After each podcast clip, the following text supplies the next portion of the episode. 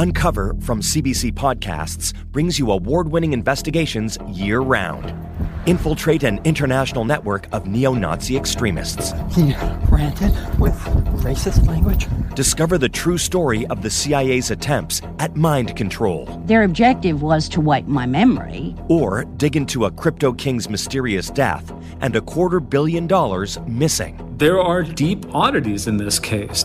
With episodes weekly, Uncover is your home for in depth reporting and exceptional storytelling. Find Uncover wherever you get your podcasts. This is a CBC podcast. Hey, I'm Tamara Khandaker, and you're listening to Nothing is Foreign. So, for the past few months, the world has been on edge and watching as Russian troops planted themselves by the Ukrainian border, waiting for Russian President Vladimir Putin's next move. And on Thursday, he made the call. Russia and Ukraine are now officially at war. Breaking news. Moments ago, our NBC News reporters and producers in Ukraine reported hearing blasts in the region, a possible sign. As Russian missiles continue to slam into Ukraine, Kiev has closed its airspace for commercial flights. Ukraine's president has declared martial law. Explosions are being heard across the country, and Russian troops are moving in from all different directions as we record this, things are changing by the minute. But today, we're taking you to Ukraine to hear from two people on the ground. One in Kharkiv in the eastern part of the country, and another in the capital, Kiev. They're going to tell us what they're seeing and hearing as Ukraine finds itself in the middle of war You're listening to Nothing is Foreign.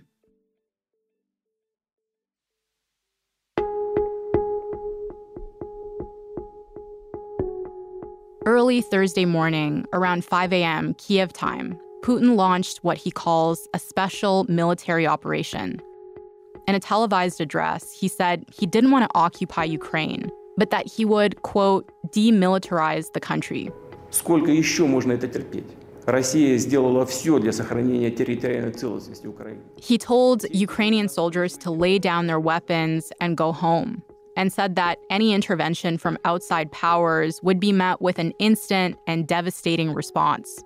Since then, there have been attacks on Ukrainian military infrastructure across the country. Especially in the last several hours, Russia has invaded Ukraine, advancing on this country in several directions. Early this morning.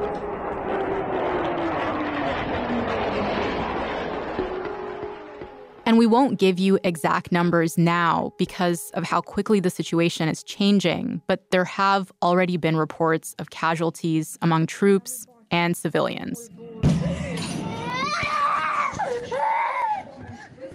Highways are jammed now as people are trying to find their way west, away from the Russia Ukraine border or out of the country.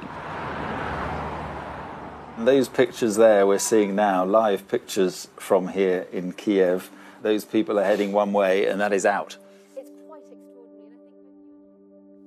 Others are staying put and taking shelter in bunkers, subways, and basements, wherever they can many people. I mean, we're talking hundreds of people spread out throughout this entire subway station. There are just uh, so many people, and they have absolutely no sense of what is coming next. They Ukraine has cut diplomatic ties with Russia. And Ukrainian President Volodymyr Zelensky, who's called this an invasion, said Putin's aim was to destroy his state but that Ukraine intends to defend itself. We are issuing arms, uh, defensive weapons to all those capable of defending our sovereignty. Each citizen of Ukraine will decide the future of our people. Anyone with military experience who is able to join the defense of Ukraine must report to stations, um, calling uh, sta- call up stations. This is a really complex conflict with a lot of history, and we're going to explain it in just a bit. But I want to start with a view from the ground. The first person we're going to hear from is Sara Cincurova, a freelance reporter in Kharkiv, the second largest city in Ukraine. It's just 45 minutes from the Russian border in the east, and there's been a real unease there for months over what Russia was planning to do. I reached Sara at her hotel just hours after the attacks began. Oh, uh, Sara, hi. Is that you on the line? Yes. Oh, hi. How are you? Thank you so much for doing this. Oh, yeah, it's okay. I just don't have much time, but as long as it works, we can do it. I guess just to start off, can I get a sense of where you are and, and what you're seeing around you? Okay, so right now I'm in a hotel in Kharkiv. So the hotel is one of the biggest hotels and remains so far one of the safest places in the city. Um, I was actually reporting from Kharkiv since this morning. I was at the train station, uh, but obviously there is a big disruption of both traffic and and um, and trains and the metro as well, which is not working at all. The streets were completely empty. Um, I think nothing in the city kind of really works anymore. I've seen one shop, one supermarket where people were trying to get supplies and buy a lot of water and food. Meanwhile, the train station has been completely, um, you know, full and, and essentially packed with people. Mm-hmm. Um, everyone was trying to, to get the, the, the earliest possible train most of the people were waiting for a train to Kiev that was supposed to depart at 1 p.m., but that never departed. And eventually, one of the train attendants, one of the officials at the train station, said that there would be another train um, at 3:30. And um, of course, people were, were told that they would be able to depart for Kiev. Um, without having to pay for the tickets. So there was really, really this kind of massive line of people Wow. um, at the platform waiting for the train and, and hugging each other. Meanwhile, it's been um, it, it's been it's been an awful day really, and um, I was trying to take the metro um, to move around the city, but um, as soon as I entered the metro, the light went off, and then the metro never left, and then um, and then there, there was just this public announcement in Ukrainian saying that the metros are suspended until further notice. And so you, you decided to go back to the hotel?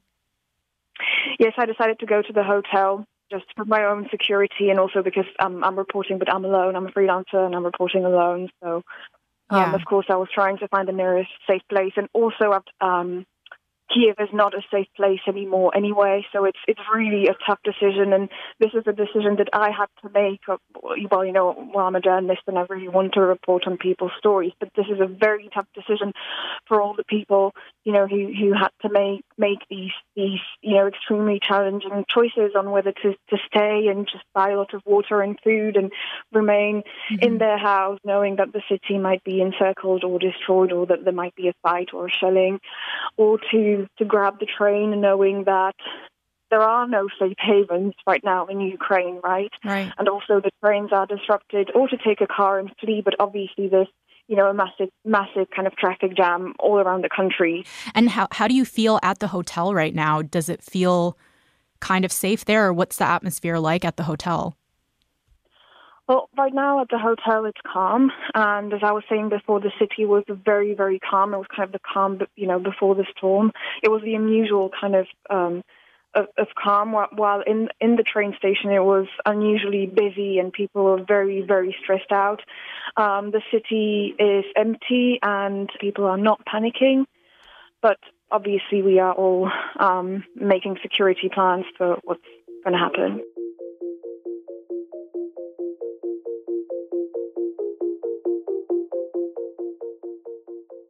What are your plans for the next little while? Do you have any idea what you're going to do?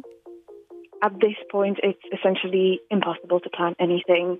I myself kind of ended up here unexpectedly um, because um, the train that I was taking last night was, um, well, wh- while I was on the night train, I've, I've We've all heard of the attacks early in the morning, and I myself had to make that impossible choice of whether or not I should just jump out of the train and you know in the nearest village, knowing that I won't even know where I am, or whether whether I should carry on and and, and head east and do my stories, knowing that everything is cancelled right now. And it was quite an impossible cho- choice you know, for me to make. Um, I, for now, I safely um, kind of landed in this hotel in Kharkiv, but it's impossible to say what I'm going to be doing in the next few days. But of course, I'm ready to to cover the humanitarian crisis because this is also a part of what I do as a human rights journalist. Hmm. And and um, d- did you get a sense that people around you were prepared for something like this, or did it come as a complete shock? Well, for me, I was in Kiev yesterday, and Kiev was kind of very, very calm as usual, and um, very kind of normal. Everything was okay. You could go out for dinner. People were not panicking. At least I haven't seen any panic whatsoever. Um, but of course, you know, this is not something that was completely unexpected. Although I have to say that finding this out on the train heading to the east of the country was was a little bit of a shock, and people were essentially, you know, waking up in the night and and you know the train attendants were saying there was an invasion, but we don't know. We don't know what to do.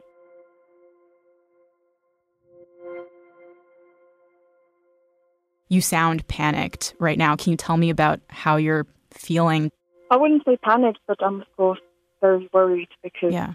because you know it's it's absolutely terrifying to to wind up in this kind of situation where you cannot make any plans essentially.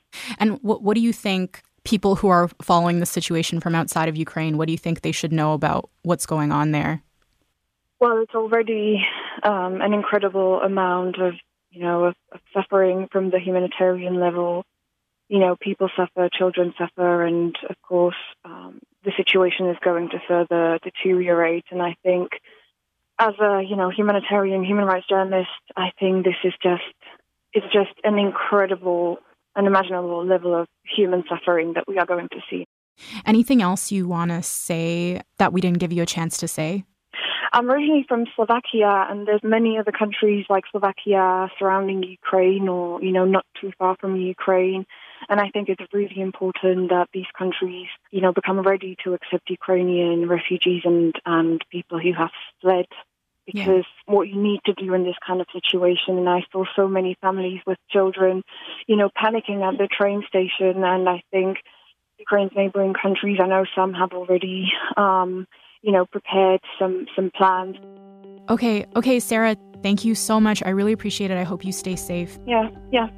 Okay, yeah. thank you. Bye bye. Okay, take care.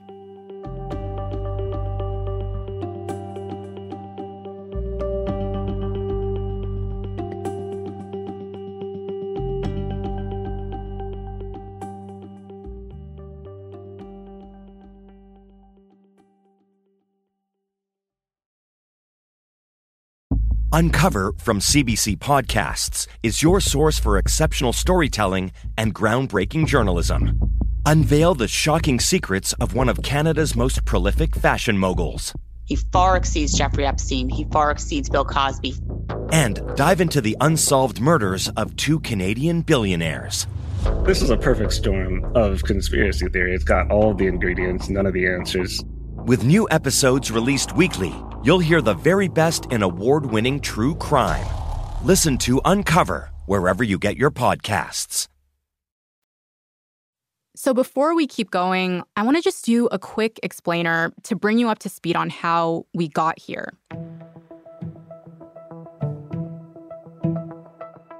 There are a lot of layers to wrap your head around, so I'm going to try to make it as simple as possible. So, first, there's what Putin says he wants a guarantee that Ukraine won't be allowed to join NATO. Boris Yeltsin flew into Alma Ata today in buoyant mood. He had come to bury the Soviet Union and to build the new Commonwealth. Since the collapse of the Soviet Union, NATO, which is made up of a good chunk of Western Europe and the US, has been pulling the USSR's former members into its fold. And Russia worries that Ukraine joining NATO will mean basically that NATO's right on its doorstep. But the US and NATO have refused to give that assurance to Russia. They stand by their open door policy, which allows sovereign countries like Ukraine to decide which alliances they want to join. Tensions have been high since Moscow started stationing troops at the border at the end of last year. The front line is increasingly moody. It's tense with expectation. The soldiers know this conflict is shifting and they fear the might of Vladimir Putin's army is massing not far away in the areas held by Russian backed separatists. But for months, Putin has been denying any plans to invade, saying they were just doing military exercises and protecting Russia's western border.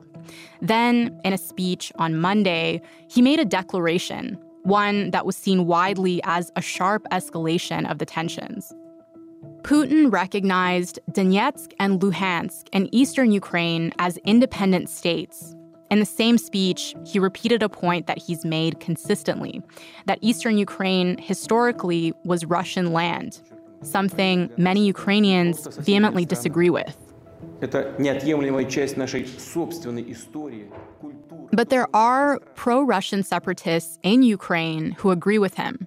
And the two areas he declared as independent have been controlled by Moscow backed separatists since 2014. For weeks now, the US has been saying that it has intelligence that says Putin has decided to invade all of Ukraine. And that brings us to today. We also wanted to talk to someone in Kiev. So on Thursday, we reached out to Maksym Kyiak, a pro democracy activist and political consultant who's based there. And I asked him what life there looked like right now.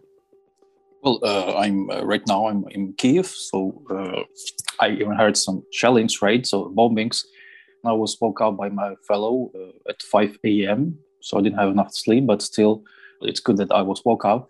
And then I just went straight to the street, and there were lots of people, lots of cars uh, going mm-hmm. somewhere, and uh, people were mm, mostly taking money from from the from the banks, from from all these machines, and people were buying all stuff and goods in, at, at, the shops. So, and it was kind of uh, terrible.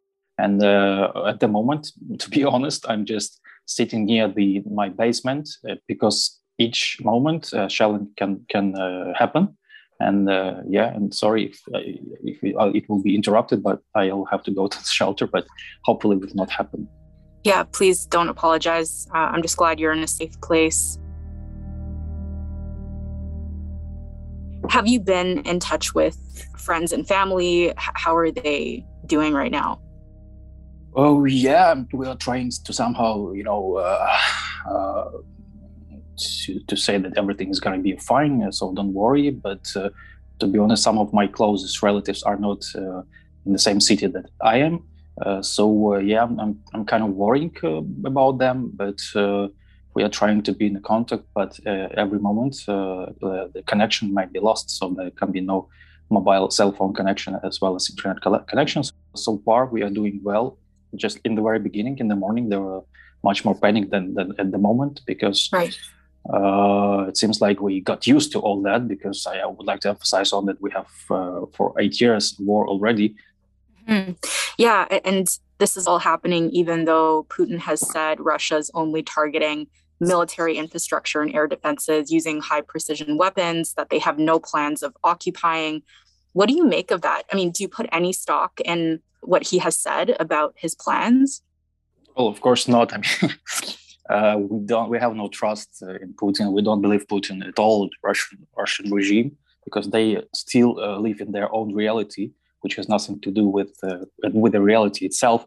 And they are shelling and attacking not just military, not soldiers, but also peaceful citizens. For instance, in the morning, in a little city Uman, like very peaceful city, uh, it has no uh, military objects. It was it was actually uh, mm, uh, under shelling, and then one man was killed and uh, was murdered. And um, yeah, looks like Russia is not following what he's saying. We've also seen uh, you know, reports of people lining up for gas, like trying to figure out a way to evacuate their cities. But where can people actually go? Is there anywhere in the country right now that well, safe? Some, well, I don't know why, but most of the people are going to the western part of Ukraine but uh, still there are also there have been all attacks in the western part. Some of them probably will move further to Poland and, and, and further, but uh, I think that at the moment no region of Ukraine can be uh, safe, can can be perceived as safe.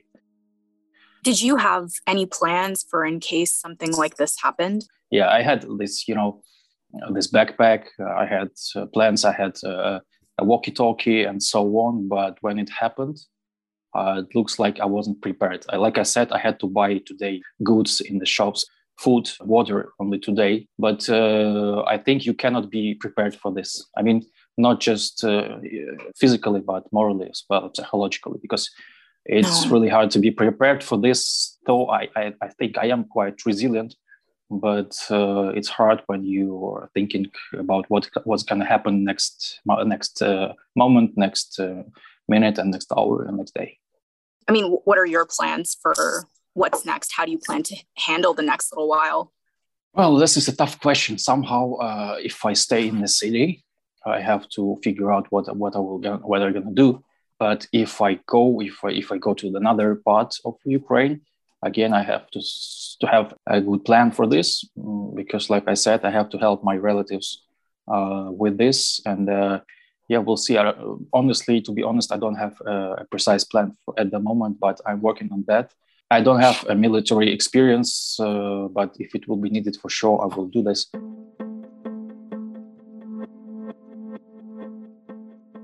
what has been the response from the Ukrainian government? What are they telling people to do right now? Well, probably you know that during the the last uh, several months, uh, Ukrainian government was trying to some kind of uh, um, tell people that uh, please no panic, don't panic, it's going to be fine, we everything is under control. But now mm. it seems like they're very honest and, and saying that yes, Russia actually has uh, moved to our territory. What is also very good that uh, instead of uh, you know spreading panic, instead of uh, spreading some news about that Ukrainian soldiers uh, were killed or, or something like that, they are really spreading good uh, news about that Ukrainian soldiers are still keeping holding the line. We are working. The army is working. The entire security and defense sector of Ukraine is working. What kind of response are you hoping for right now from the international community? There must be more sanction, sanctions imposed. Uh, we just only today we just stopped uh, the diplomatic uh, relations with Russia, and uh, we I think that it's time for other countries to do the same because I would like to emphasize that this is not just some kind of conflict in, in one part of, of Europe, uh, but it's a conflict which uh, that can actually influence on all the geopolitical uh, perspectives. I know you haven't slept all night and things changed mm-hmm. so drastically overnight. And I, you're doing this interview with me right now, but I imagine you haven't really had time to process what's happening. And I just wonder how you're feeling right now like on a on a human level? Um, I have no fear. That's the first one, and uh, I, am feeling optimistic. Uh, Ukrainians are get used to fight against aggressors, and Ukrainians are get used to succeed and to win. And this is what's to happen sooner or later. It will happen. I'm more than sure. And please believe in us, and uh, please believe in our victory. Across the border in Russia, there are already signs that the Kremlin's actions aren't going over well with the public.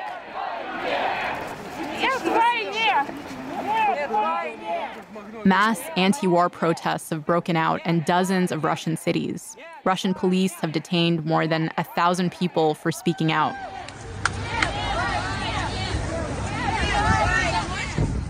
Around the world, leaders have condemned Russia's attack on Ukraine and Putin himself.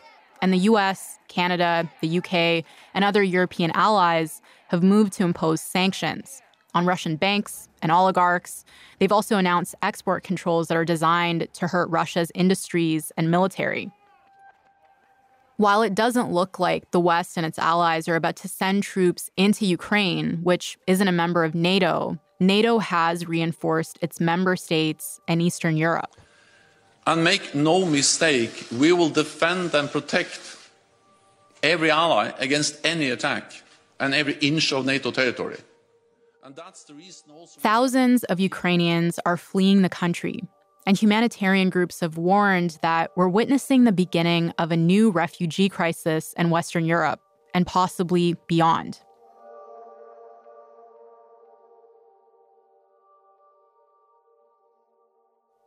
We'll leave you with the words of a woman named Yelena, a 31 year old who just arrived in Poland from Western Ukraine. I am very, very scared for Ukraine. I am, I am very saddened. I am still hopeful. I'm still hopeful. I believe in, in humanity. I, I believe in good in people, and that situation still can change. That West and uh, that West Europe and uh, America would help these people. It's, it's not fair.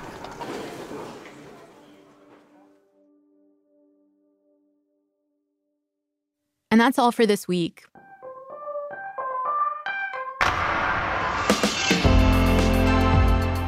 You've been listening to Nothing is Foreign.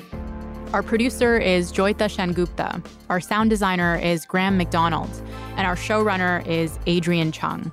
Nothing is Foreign is a co production of CBC News and CBC Podcasts.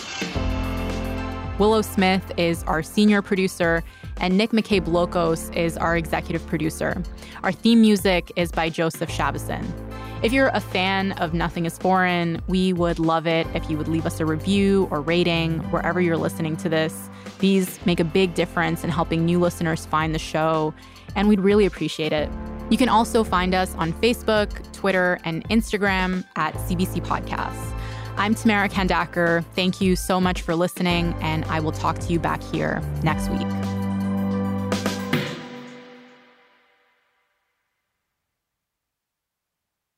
For more CBC podcasts, go to cbc.ca slash podcasts.